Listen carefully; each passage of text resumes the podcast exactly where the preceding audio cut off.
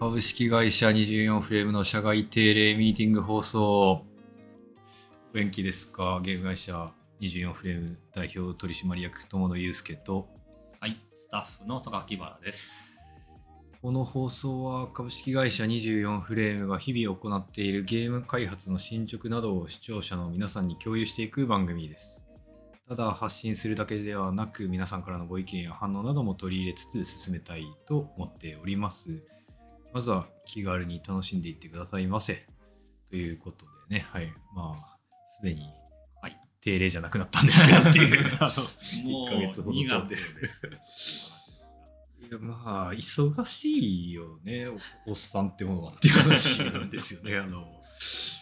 んて言うんでしょうね、昼間別の仕事してるって言ったらなんですけど、はい、仕事してるわけですから、まあ、これも仕事やろって言われるとそうなんですけど、まあちょっとなかなかなんていうんですかね、その仕事で疲れましたからの、皆さんにお届けするラジオというよりも、まあなんかバイオリズムというかね、体調がいい時にやりたいなみたいなことを言ってるとまあ全然できないっていうことがありましたね。ちょっとまあさっきまでね、この台本にもあげましておめでとうとか書いてあったんですけども、全然節分も終わってますよみたいな話にもっと早くやるつもりだったんですけど、全然ね、そのこのなんとなくの台本っていうか、ね、台割りも全然もう年末とかにいただいてたんですけど今日じゃないみたいな、まあ、ね、あんまりね、これこ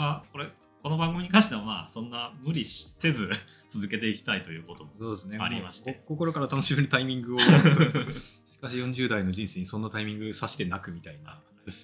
まあスキップされるのも定例の常みたいなまあそうですね、繁忙につきという社内会議あるあるだったりはするんですけど、まあ今回なんでちょっとその業務的な報告からだとちょっと硬い、そこにも心理的ハードルがあるみたいなことを僕が言った結果、ちょっと構成変えましょうかみたいなことも聞かせていただいてですね、はい、まあ、今回から構成変えまして、メインはまあフリートークっていうかね、はい、で行こうとなりましたと。まあ今までもね、フリートークそうですね、しっぱなしみたいな感じだったので、好きに喋っていいよって言われるんであれば、なんかすごい、はい、じゃあ今日でいいかなみたいな感じになって、その今日があるみたいな感じでございますね。はい、まあ、深掘りトピックとか気になるニュースコーナーって分けてたんですけど、まあ、まずまとめて雑談から入れば入りやすいんじゃないか、やる方も聞く方もみたいな、まあ、大体ね、何気になってますみたいなところから始めてます、うん、そうですね。だから最後にその会社としてこれやってますっていうちゃんとした報告はしつつも、はい、まずはちょっとご機嫌伺いがてらの雑談っていう、もうね、末年始どうでしたっていうところから、まあ年末年始ね、もう久しぶりに帰りましたけどね、実家にね、コロナで帰ってなかったんですけど、確かにまあそろそろね、2年帰ってなかったからさすがに1回帰るみたいになって、うちは帰りましたね、まあ、紅白見てみたいな平常時といいますか、なんかまあ通常進行の年末年始が帰ってきたかなと。去年の年末は僕車で、まあそれね、親のお古の車なんですけど、ずっと10年ぐらい乗ってるんですけど、で、誰もいない東京の深夜を徘徊するみたいなことをやって、それめっちゃ面白かったんですけど、それをゲーム開発に活かせないかみたいな話もして年末年始ですか。そうなんか雪が降ったのかな、なんかもあって、なんかその雪の深夜を一人で徘徊するゲームはどうだみたいなところにも波及していくっていう、そんなこと言ってました。そう。それはだいぶ形を変えつつ、今社内開発として進行してますけど、ね、もう僕はそんな感じでしたけど、榊浦さんどうでした？今年の年末年始はまあ去年と一緒ですね。結局実家には帰らず過ごしてましたね。帰らなかった、ね。はい。そういう人もいるよね。そうですね。家でダラダラしてましたね。紅白見て別に見ないのかな最近の人。あれですね。僕毎年コミケに参加していて、それでなんやかんやしてたらもうなんか年が変わるみたいな感じですね。いつも。今年はコミケは行ったんですか？行きましたよ。まあそうですよね。コミケの具合も本当に例年通りにまあ戻りつつあるっていう感じで、まあそれでも来場者数は制限しているので、少ないっちゃ少ないんですけど、雰囲気的には戻りつつあるなっていう感じがしましたね。だからおしなべてちょっとコロナ禍がかというよりは、まあウィズコロナに名実ともになってきた世の中みたいな感じなんですかね。うん、ねえ、まあうちはあれですよね、引き続きリモートワーク中心まあそうですねっていう感じにはなってます。僕とあなただけが常にこの事務所を徘徊してるっていうまあ僕も常にじゃないですけどね。まあそうか、最近はもう行ったり来たり、俺結構一人の時も多いしね、うん、まあその流れでじゃないですけど、まあ、引っ越しもありますからね。ああ、そうなんですよね。これからリモートだからって話じゃなく、普通に立ち退きで追い出されるっていう形なんですけどそういう契約だったもともとね、なんか定期、借款みたいな借款じゃないかな、うん、なんか定期契約で2年ごとに出て行ってもらうかもしれないですよみたいな、もともと前提としてある物件で、まあもう4年ぐらい経ったから、うん、今回はまあ立ち退きってありえるって言ってたけどないでしょって思ってたけど、今年は普通にあったっていう1ヶ月後にはもう引っ越ししてる、まあちょっと引っ越し真っ盛りみたいになってるけど、ほんまがよみたいな、このラジオ1本撮るのにこんなに日頃言ってるのに引っ越しなんて大仕事ができるんでしょうか、我々みたいな感じで、まあ、逆にね、手軽にできない分やるぞってなったら進むしかない。確かに確かに。あるけど、だけでかいイベントだともうまあいいかじゃないんだよ。なくなるよ事務所みたいな。みたいな感じで、なんだかこういう共通の話題からの雑談みたいなことを考えてるんですけど、まあなんか最近何面白いみたいな話しがちなんですけど、こういうコンテンツ業界の人って、はい、まあ。意外とその各々が各々の趣味でディグってるだけで、なんか重なるとこってあんまなかったりするじゃないですか。そうですね。まあなんかこの間佐賀清良君とその喋ってる時はなんかブルーロックの話だったんですよね。はいはい、なんか僕も年末年始でちょうど珍しく見てて、僕はアニメを見てて、で佐賀清良の方は漫画を読んでたっていう、ね。そうですね。でまあ、2クール目ブルーロック始まってるけど、僕は1クールで一旦、ストップしてて、で漫画の方は何巻ぐらいまで 4,5 巻くらいまで、もうあれ25巻ぐらいまで、22巻ぐらいかなまで出てるから、あそこは先進まないのは何か理由があるんですか。ああ、あの漫画喫茶で、うん、読んだので、まあ、今やね漫画喫茶もリモートワークと言えなくもない時代ですから、全然サラリーマン漫画喫茶にめっちゃいっぱいいますからねそしてうちらの場合はこれも業務だろぐらいの勢いありますから、しばらく行ってなかったんだけど、なんかまとまって漫画読みたいなみたいな、読んだことない漫画を一気読みしたいなみたいな感じで行って、なかなかやっぱりいいですね、一気読みできると。まあでもとはいえ 4,5 巻で止まってるから一気読みじゃないでしょそれはみたいなちょっとね、前なんか違うやつを読んでて、あ時間余ったからっつってブルーロックに移って途中でこう出てきたみたいな感じです、ね。その前は何読んでたの？サキを読んでました。ああ、麻雀ハマってるから。途中までしか読んでなかったの、そういえばと思って。なるほどね。ちょっとこれ一回全部読まないとか。ああ、だからブルーロック面白いですよ。まあそりゃそうだって話しかないですけど、まあ前言ってたのはそのサッカーとデスゲームを混ぜるって手があったのかみたいな。なんか僕はもう前知識なしでこう読み始めた。うん、なんか普通のサッカー漫画なのかな、青春のみたいな感じで読み始めてったら、なんかどんどん変な設定が出始めて確かに全然青春の要素、まあ、あの若者を箱に詰めればそれは青春は起こるんだけれども、絵柄はね、まあ、なんかちょっと熱いこうスポコン系の漫画なのかなみたいな感じだったんですけど、うん、だから漫画とアニメでいうと、あのなんか主人公がこれでいけるみたいなことを気づいたりするっていうか、自分の中の化け物にが目覚めるときって、はいはいはい、アニメだとシュッって音が鳴って、あの目が青く光るみたいな。あ、これは漫画でもそうなってんすかね。そうですね、目だったかな。でもなんかオーラみたいなのが出るんですよね、うん、そうそうそうそう、わーって体からめっちゃかっこいいやつ。でも確かにアニメの方が色がある分映えそうですよね。うん、そうそう、すごい綺麗で、なんかもう、あ、来るぞ来るぞ来たみたいな、なんか快感があって、ね、それだけでもずっと出られるし、なんかちょうど、ま、ワールドカップの、決勝見てたんですけど、実際に去年なんかそれの熱さ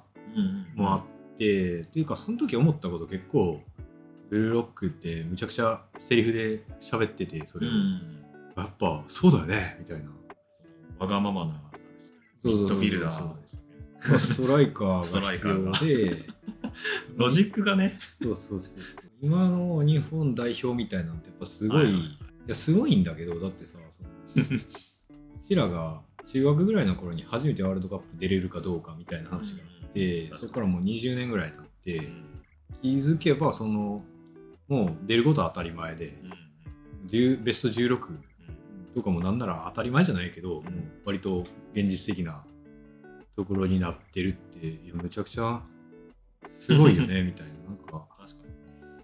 知り合いに聞くと、詳しい知り合いに聞くと、ワールドカップ100年計画みたいなのが、うん、そのうちの20年も経ったと、J リーグ立ち上げぐらいの時からあったらしいんですけど、20年でやっぱ常連になってるわけやから、めちゃくちゃ進化してるんですね、日本のサッカーきっと。でそこに対してこれからどうするっていうのを漫画が言い始めるっていうのもすげえ日本的だなと思って確かにそうですよね。むちゃくちゃな設定なんだけど、そのロジック的にはまあ理にかなってるというか、確かにまあそうだよねみたいな。日本代表の人もなんかもう ここまでは来れたけど、チームワークとかでやっぱりその驚異的な個人とか、その国民性の問題もあって、やっぱり日本人ってみんなで頑張って物事を成し遂げるっていうことが多いですよね。だからすごいわがままな人がドーンっていって、それに追随する形で戦術が組み立てられるってあんまないというか、あんま日本的じゃない部分が、スティーブ・ジョブズが iPhone をいきなり作って iPhone ありきでビジネスプランが組み立てられるとかじゃなく、なんかやっぱなんて言うんでしょうね、その iPhone のモデルになったのってドコモだったりするわけだけど、あれって一応そのね、なんかニコニコ角川の誰だっけな、夏野さんが代表者みたいな感じでいろいろ当時はインタビューとか答えてたんだけど、やっぱり多分あの人はヘッドの人で、あの人が作るからの候補じゃなくて、やっぱ候補としてすごい力のある人だったっていうのはあるんだけど、やっぱもうドコモの技術力の結集みたいなとこがあったわけですね。それをギュッとスティーブ・ジョブズがギュッとするみたいな、おーフォワードみたいな、ストライカーってことだよねみたいなのがあって、まあもうめちゃくちゃ面白いよねっていう、だから漫画で一気に読んだろうかなって僕も思ったんですけど、まずはその2期、今回は2クールみたいなので、それちゃんと見てから物事に臨むかなって思ってますね。あとはね、その流れで多分僕サバゲブラから教えてもらって読むようになったんですけど、スキップとローファーの新刊が出てまして、はいはい、スキップとローファーという漫画のね新刊が出てて、はい、アフタヌーンで青春ドラマするっていうよくわからない企画からのまあこれ8巻が出て、はい、最高に盛り上がる形で7巻が終わった確かにからの8巻ですよ、うん、やっぱり予測としては2パターンあったんですよね、この、はい、スキップとローファー的な、ここまでいい話っていうか おめでたいことしかないじゃないですか、うん、スキップとローファーって基本的に、うん、ちょっとほろ苦さもあるけど、うん、それを埋め尽くすポジティビティで僕らが癒されるっていうケースと、やっぱり青春ドラマって1回はこうなるよねっていう2つのレールがあって、まあまあハッカーはどっちかというとその後者のレールだったから、もっとバーンといってよって言いつつももう今すぐ9巻読ませてくれみたいなすごい操られてるわけですけど、一読者として確かにね、そうですよね。なんかもうゲームの仕組みが変わるのかみたいなゲームチェンジャーっていう、ね、はい、前回の終わりだとそういう感じもなんか感じたんだけど、じゃなくてやっぱり日常は続くみたいな、そういやすげえ順当な作りだし、9巻への期待もより高まるんだけど、うん、じゃなくてやっぱ主人公にゲームチェンジャーであってほしかったという願望がね、まあ、今後多分ゲームをチェンジしていくんだけど、いつみちゃんはそれ今すぐ見たいんだよっていう飢餓感がものすごいアフタヌーンで青春ドラマって異色やんみたいなこと言ったんですけど、実はそうでもなくて、ちょっと前にもあったんですよね。なんか思い浮かびます？その青春ドラマ、アフタヌーンで青春ドラマって。あんまり雑誌最近読んでないから、何がアフタヌーンだっけなみたいな感じになってる、ね。シドニアの騎士ってあったじゃないですか。あれもまあ二瓶勉さんっていう、もうすでになんかブラムとかで圧倒的世界観を展開してる漫画家さんに、世界観はいいんやけど青春ドラマ乗っけてみたらっていう企画だったと思ってて、でやってる時にちょうどバスタードの萩原和史さんっていう漫画家さんとお会いする機会があって、二瓶君に青春ドラマをやらした編集が絶対いると、その編集に相手なんなら担当してくれみたいなことをおっしゃってたんですけど、はいはい、いやだから同じ人じゃないかなこれみたいな、はいはい、同じやり口というかね、一番強烈なやつだと思うんですけど、はいはい、高松美咲さんでしたっけ、その先生の名前は。スキップドローファー。そう、はい、もうなんかもうすぐハード SF の短編出したじゃないですか、ね、最初に出したんですよ。そう、ね、だからそこに青春ドラマを乗っけたらっていうか、もう別に SF の要素ないんですけど、スキップドローファーは、だってあの時点でこんな斬新な青春もの描けるって思いますっていう、込み抜いてやっぱ青春でしょっていうところでアニメ化まで持っていくっていう、アフタヌーンの編集部内で何か起こってるぞっていう気はまあなんかすごいしましたよっていうところはちょっとありましたね。言いながら年末年始を迎えていたという我々があるんですけど、はい、喋りながら日々やっておりますけど、この時もやっぱりコンテンツの話するのが一番楽しいんだけど、はい、どれの話するっていうのって結構悩みどころで、やっぱ個々人ではものすごい量のものを漁ってるわけじゃないですか。でなんかクロスするもんってなかなかないですね。まあそうですけど、まあ基本はだけどいいと思いますけど、トマさんが面白いっつったやつをこう僕になんかプレゼンしてもらう形でも全然これからはいいかもしれないし、まあ、そうですね、それでも全然いいかなと。これはちょっとなと思ったけど、今、この間読んだ本で2016年の週刊文春っていう本があるんですけど、はい、これはベッキーとかの報道も文春やし、有名なところだと昔の女子高生コンクリート詰め殺人事件みたいな、凄惨な事件に対してその捜査の裏側では何が起こってたかみたいな、文春の要は取材力って今圧倒的だと、他の週刊誌に対してすごいスクープ力だみたいな話があるんですけど、文春法みたいな、そうそう、文春法っていうのが一つのそのタームとして出ちゃうぐらいなんだけど、それってもともとは文藝春秋っていう、その非常にお堅いというかね、僕らの世代からしたら政治の話とか、大臣罷免のきっかけを作る記事とかも出していくっていうような雑誌だったんですけど、その時なんか有名なところだと立花隆とかが、まあ、書いてたり、半藤和俊とかね、この間亡くなられましたけど、そういうなんか勝山正彦さん、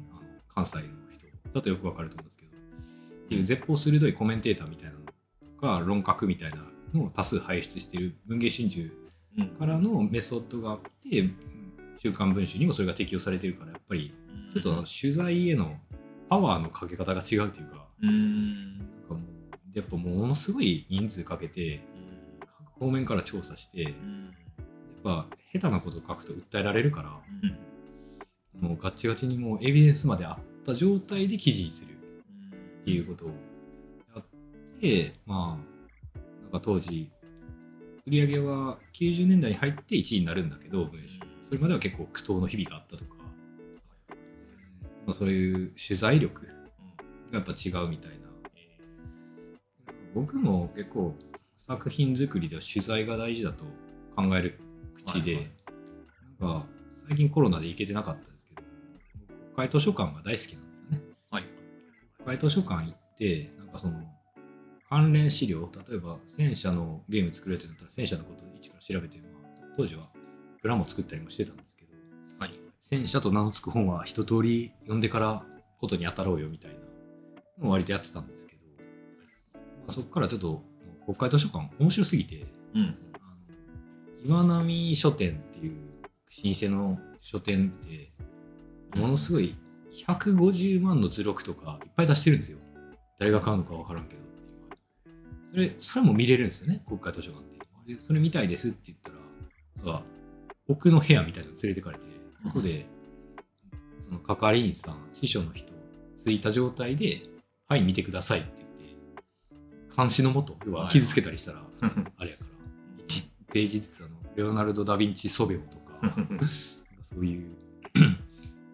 あとなんか戦国武将が自分の名前を書いた署名一覧みたいな本も出てて、そんな普通買えないんですけど見れるわけですよ。それでもやっぱ信長字汚いなとか、でも秀吉めちゃくちゃ綺麗なんですよね字が。でもこれ絶対大筆だよねみたいなことが思ったりとかして、まあめちゃくちゃ面白い世界があって、多分まあ取材って大事だよねみたいな。で逆に言うとその立花隆さんとかはもう何人にもそういうことをやらして資料を読みまくった状態で原稿を書くのは一晩で終わらせるみたいな伝説とかがあってて、まあなんか当たらずとも遠からずというかものづくりってそういう親しい場合で結構勝負つくとこあるなと思ってて、そういうことを感じたりしましたねみたいな。僕は一人だとそういうことを勝手にやったり、はい、瞬間文春の裏側掘ってみたりするんですけどはい、はい、確かに今みたいな話もしてもいいということですよね。そうですね。そうやっぱりね、なんかお腹に何か入った状態じゃないといいものが出ないというか、そんな感じでちょっと普通やんないよねっていう話題があれば、それはそれでここでやっていこうかなみたいなことを思いましたと。じゃあ僕らもここのラジオでこう吐き出すために、ね、まあ無理やりでもこうインプットしていかないといけないですね。だからやっぱりスラムダンクの映画が面白いって話前回したけど、まあ漫画とかやっぱ読み返しますよねみたいな。そうなると、それとやっぱ新しい発見がとか永遠に続くんで、どこを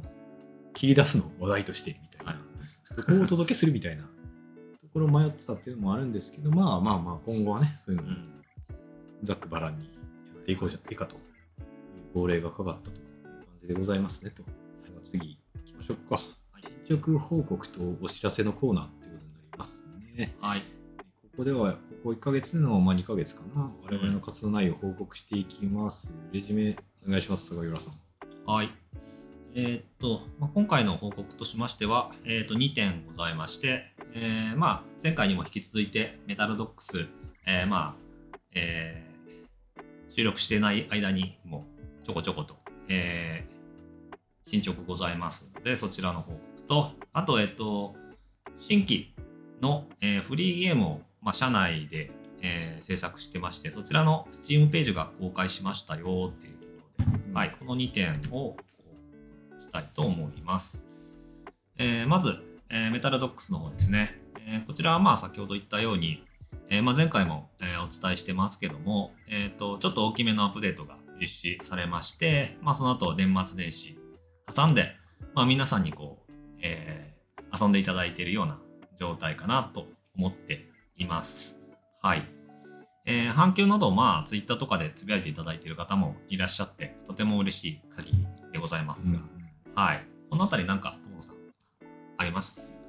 まあ、そうですね、当初からカジュアル路線によるすぐ終わってまうんじゃないか問題みたいなのがあったんですけど、まあ、そこに対してある程度クエストだったり積み残しのボスをきっちり実装できて、ある程度難易度的にも攻めたものとして落としていったっていうところで、まあ一旦これを持ってまた、皆さんに遊んでいただいてっていうところかなと思ってます。まあ本当に必要に遊んでいただいてて妙利に尽きるっていうねはい、はい、ところもありますし、まあそのなんて言うんでしょうね、その新規の人とかも結構遊んでくれてるような気はするので、はいはい、ありがたい限りだなっていうのと、引き続き見守っていただけたらななんて思っておりますと。はい、そうですね。あとは、まあ、現在そこを遊んでいただいているんですけども、まあ、小さいその修正だったりみたいな部分も、ちょこちょこ出てきてはいるので、またちょっと近々更新があるかもしれませんが、それとあとそうですね、今年の、まあ、今後の話にもなるんですけど、まあ、インディーゲームのイベント、にも出展していきたいなという、ところで、現在東京サンドボックス2023という、イベントにこう出展の申し込みを、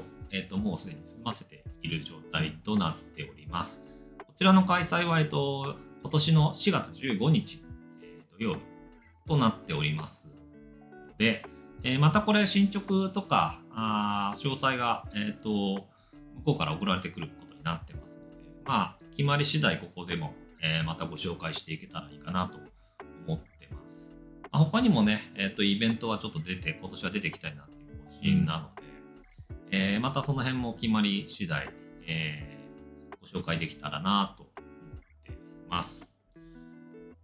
といったところで何か。そうですね、まあ、コロナ禍もウィズコロナに完全に変わって、まあまあ、もちろん注意はしないといけないんですけど、まあ、イベントとかあったらガンガン行って、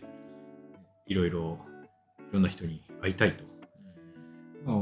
自分たちのゲームを紹介するっていうのもそうだし、インディーゲーム界隈の人にもガンガン会って話しかけていきたいななんて希望としてですね。はい、はい、で先ほど言ったようにですね、2つ目、新規の、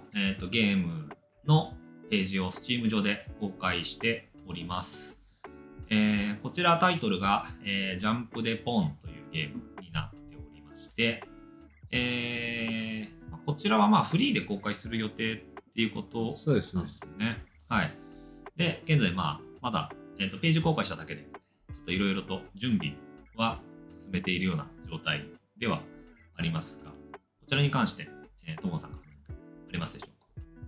そうですね、だからゲームインダストリーの連載でも言ったんですけど、本当に知り合いの社長さんから、アンリアルすげえからちょっといじってみねみたいな、いや大変ですよとか僕言いながらも結局載せられて最初はねもうガチでそのゼノリボーンの戦闘システム、メタルマックスゼノリボーンの戦闘システムをさらに発展させたものはとか思ってたんですけど、それめちゃくちゃ大変っていう、別にアンリアルじゃなくてもそれ大変やろみたいな、ユニティでヒーヒー言って、しかもその大きい資本でやってたのに大変だったものをさらにやるのは厳しかろうよ、まずはアンリアルどういうものかっていうのを知った上でリリースまで行くべきっていう目標設定に加えて、まあ、この辺の経緯からフリーゲームとしてのマスターになっていくんですけど、まあ結局そのジャンプして岩山を登っていき、そこに岩石降り注ぐから避けていこうねみたいな、まあ、目的としては最後までタイムトライアルするっていう形の、まあ、シンプル化したもので、まあ、もちろんアンリアルだから絵はやっぱそこそこのもの出るんですよね、そこでやっぱりショートカットできる部分すごいあるんですけど、制作的にやっぱり結局普通にマップ作ったら当たり抜けチェックとか、結構な手間かけてやらないといけないから、この苦労を改めて自分たちの経験化する、大きいことをやるにしてもそのどういうところが大変かって、やっぱりモックアップまでは早いんだけど製品として出すのってすげえハードルが高いっていうのがゲーム、最近のゲームのありようなので、そこを体感する意味でもやり合わせてみるのが今の我々に、対して大事なことだよねって話をしながら、一旦ゲーム内容としてはねもう普通にマスターというか一旦検査終了した状態で置いてあって、あとはタイトル画面を僕が作るって話になってるんでジャンプでポンっていうタイトルがようやく決まったので、タイトル画面を実装してコミットしてビルドすれば、皆さんにお届けできるという状況でございますと、まあ、それに対してね、その